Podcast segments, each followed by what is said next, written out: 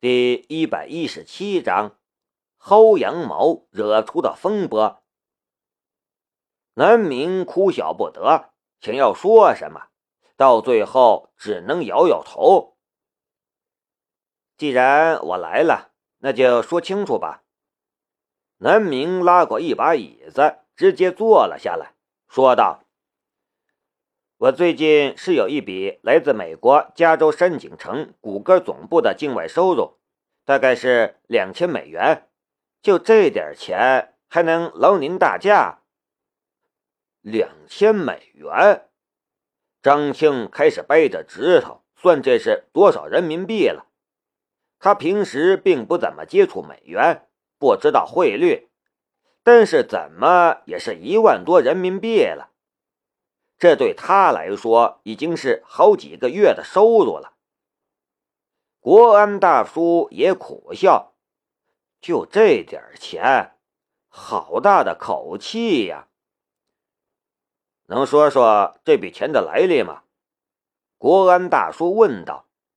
南明点头道：“很简单呐，Charles Me 捉虫大赛，我给谷歌的浏览器提交了四个 bug。”一个 bug 如果奖励五百美元的话，应该是两千美元。当然，有可能会比这个多一些。前天南明收到大胡子的邮件，说钱已经转账，让他查收。现在南明还没收到这笔钱，不知道是被银行截住了，还是有其他问题，所以不知道具体数额。听到这句话，院长的眼睛就瞪大了。这，这和剧本不一样啊！导演，这小子不是个凑数的吗？凑数的怎么能发现抽灭的漏洞呢？一定是其他人发现的。这小子在凑数，就是凑数。国安大叔和旁边的国安大哥对望了一眼，两个人也很是惊讶。这么说，男同学，你很对程序很擅长？年轻的国安道：“那是当然，我现在正在参加最高奖为一万元的校园编程大赛。”南明道，他抬头看了看手表。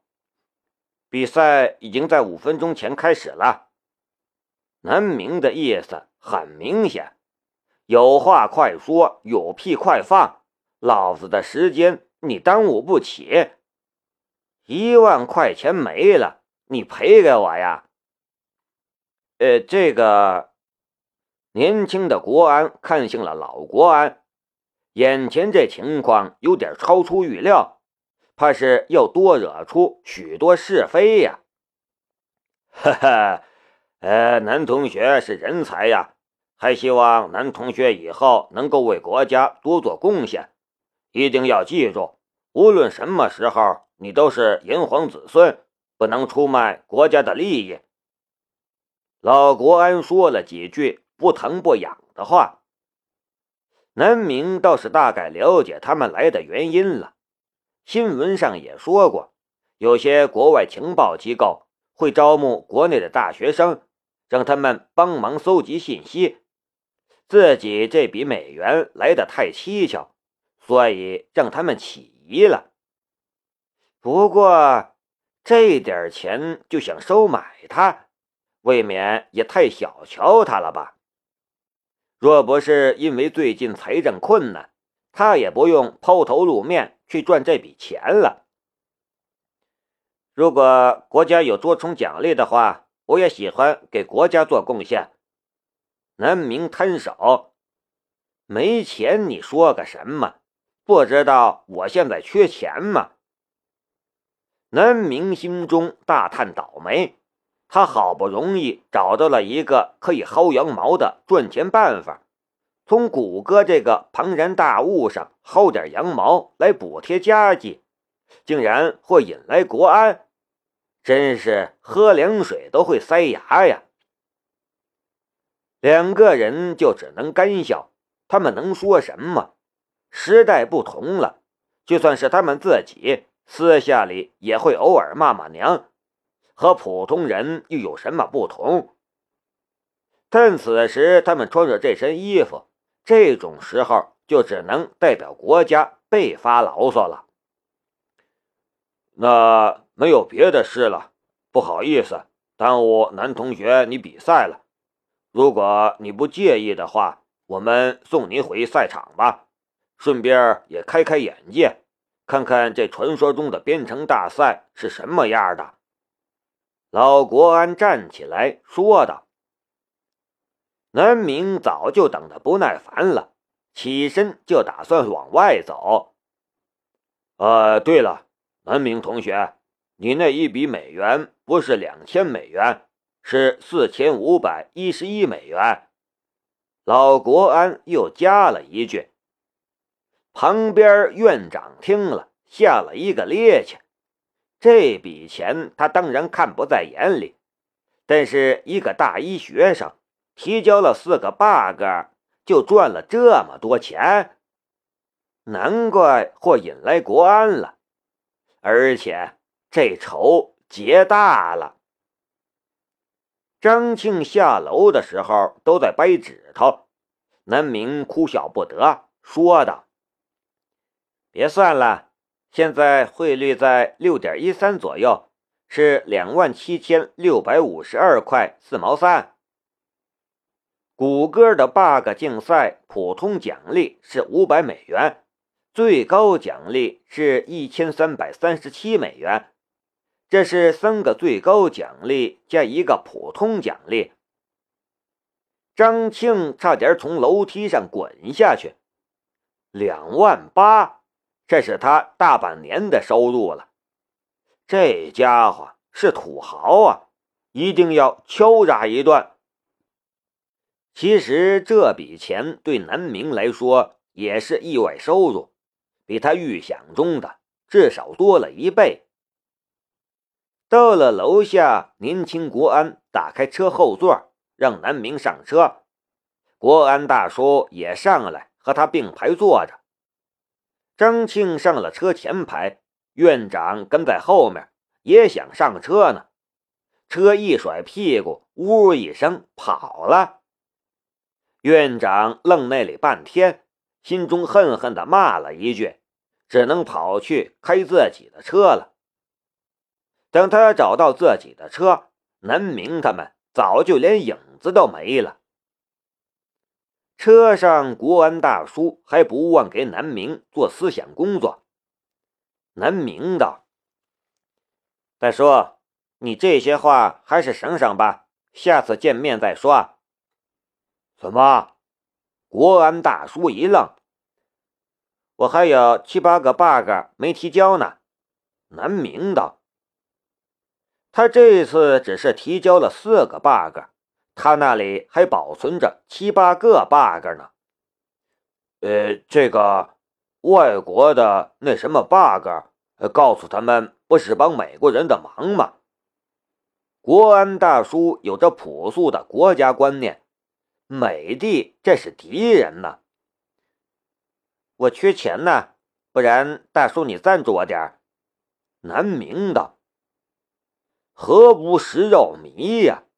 国安大叔，赶快闭嘴，就当没提起这个话题。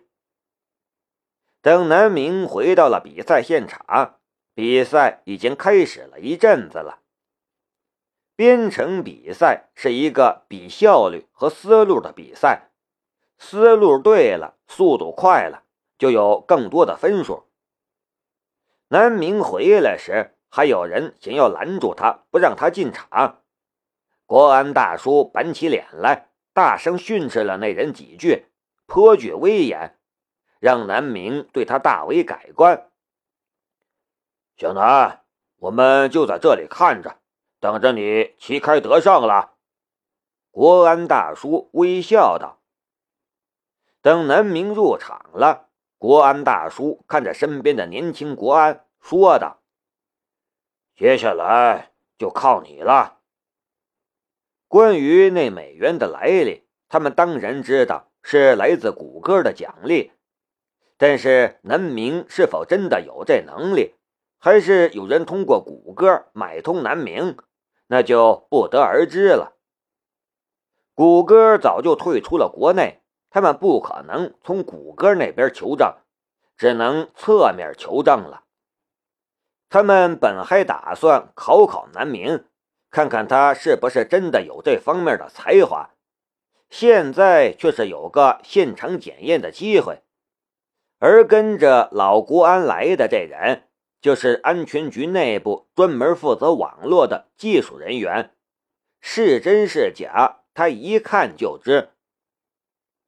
南明回到了老大几人身边，问道：“情况怎么样了？”“呃，现在暂时排在第四，米学姐第一，李混蛋第二，机械院的工匠精神第三。”老大言简意赅道。他身边，韩东头也不抬，正在电脑上敲击。工匠精神，南明没听过这个名字，有点疑惑。那边，老大伸手一指，南明顺着手指看过去，有点被惊到了。工匠精神这支队伍竟然是个娘子军，而且平均颜值都很高。三名女生凑在一起，满桌子摆着的都是化妆品、指甲油。几位学姐在那里叽叽喳喳说话、化妆，用兰花指指指点点，留着长长手指甲的手指敲在键盘上，竟然一点也不慢。旁边的工作人员都快哭了，说也不是，不说也不是。编程大赛是团体赛，三个人一台电脑，只要一个人动手就够了。同样的题目，不同的人有不同的实现方式，每个人擅长的方面也有所不同。判断出哪个人最擅长、最合适，然后其他人帮忙辅助，这也是团体合作。旁边李杰那边。李杰和柯天伟都只能打打下手了。正在电脑前面奋战的是孙云龙。孙云龙的额头上有汗，他没想到米沁的实力竟然这么强，他竟然被压制了。他都不顾脸面出手了，如果再输了，那该怎么办？李杰倒是不在乎。他在乎的只是南明，只要能赢过南明就行，其他人都无所谓。就算是南明不在，其他两人的实力也出乎他的预料。还好，他准备了好几个后手。眨眼之间，韩东完成了一个问题，下一个问题闪了出来。某省会城市街道纵横交错，为了监控路灯的运行状况，每条街道使用一个数字字符串标志该街道上所有路灯的运行状况。现要求。南明一眼扫过去就看完了题目，脑海里顿时浮现出了几种实现方式来。这个我来。南明道，不得不说。李杰的卑劣手段很成功的激怒了他。以南明淡然的性格，这个世界上能激怒他的人不多。但激怒了他之后，想要全身而退，只能是妄想。韩东连忙让开，让南明出手。几分钟之后，南明就已经完成了这个问题，换下个。就这么一题题的进行下去，南明最先把机械学院那一队甩下了。巨大的投影之上，杀死比尔队伍忽然一闪，越过了工匠精神队伍。赛场上有人低声惊呼，显然是被这个结果吓到了。已经是第三道题了，南明的手像是夏日午后的暴雨。哗哗哗砸在键盘上，一行行代码流淌出来，就像是早就已经在那里，南明只是把它们抄写出来一般。再然后，李杰那一队也被甩下了，杀死比尔队伍强势碾压李杰队。这一刻，老大情不自禁的挥舞了一下手臂，太棒了，赢了！李杰基本是无所事事的，抱着肩膀在旁边看戏。他虽然很努力，但是这种级别的对抗面前，他不够格。编程大赛没有激烈的肉体对抗，没有绚丽的场面，但同样有汗水，有战术，有永不服输的竞赛精神，有智慧的光芒在闪耀。这一切，李杰都没有，甚至就连比赛的惊心动魄，他都感受不到。此时，甚至有些百无聊赖。就这么击败了南明，那也太简单了。但就在排名改变的刹那，他突然意识到不对，转过头去，就看到了南明竟然回来了，正在敲代码。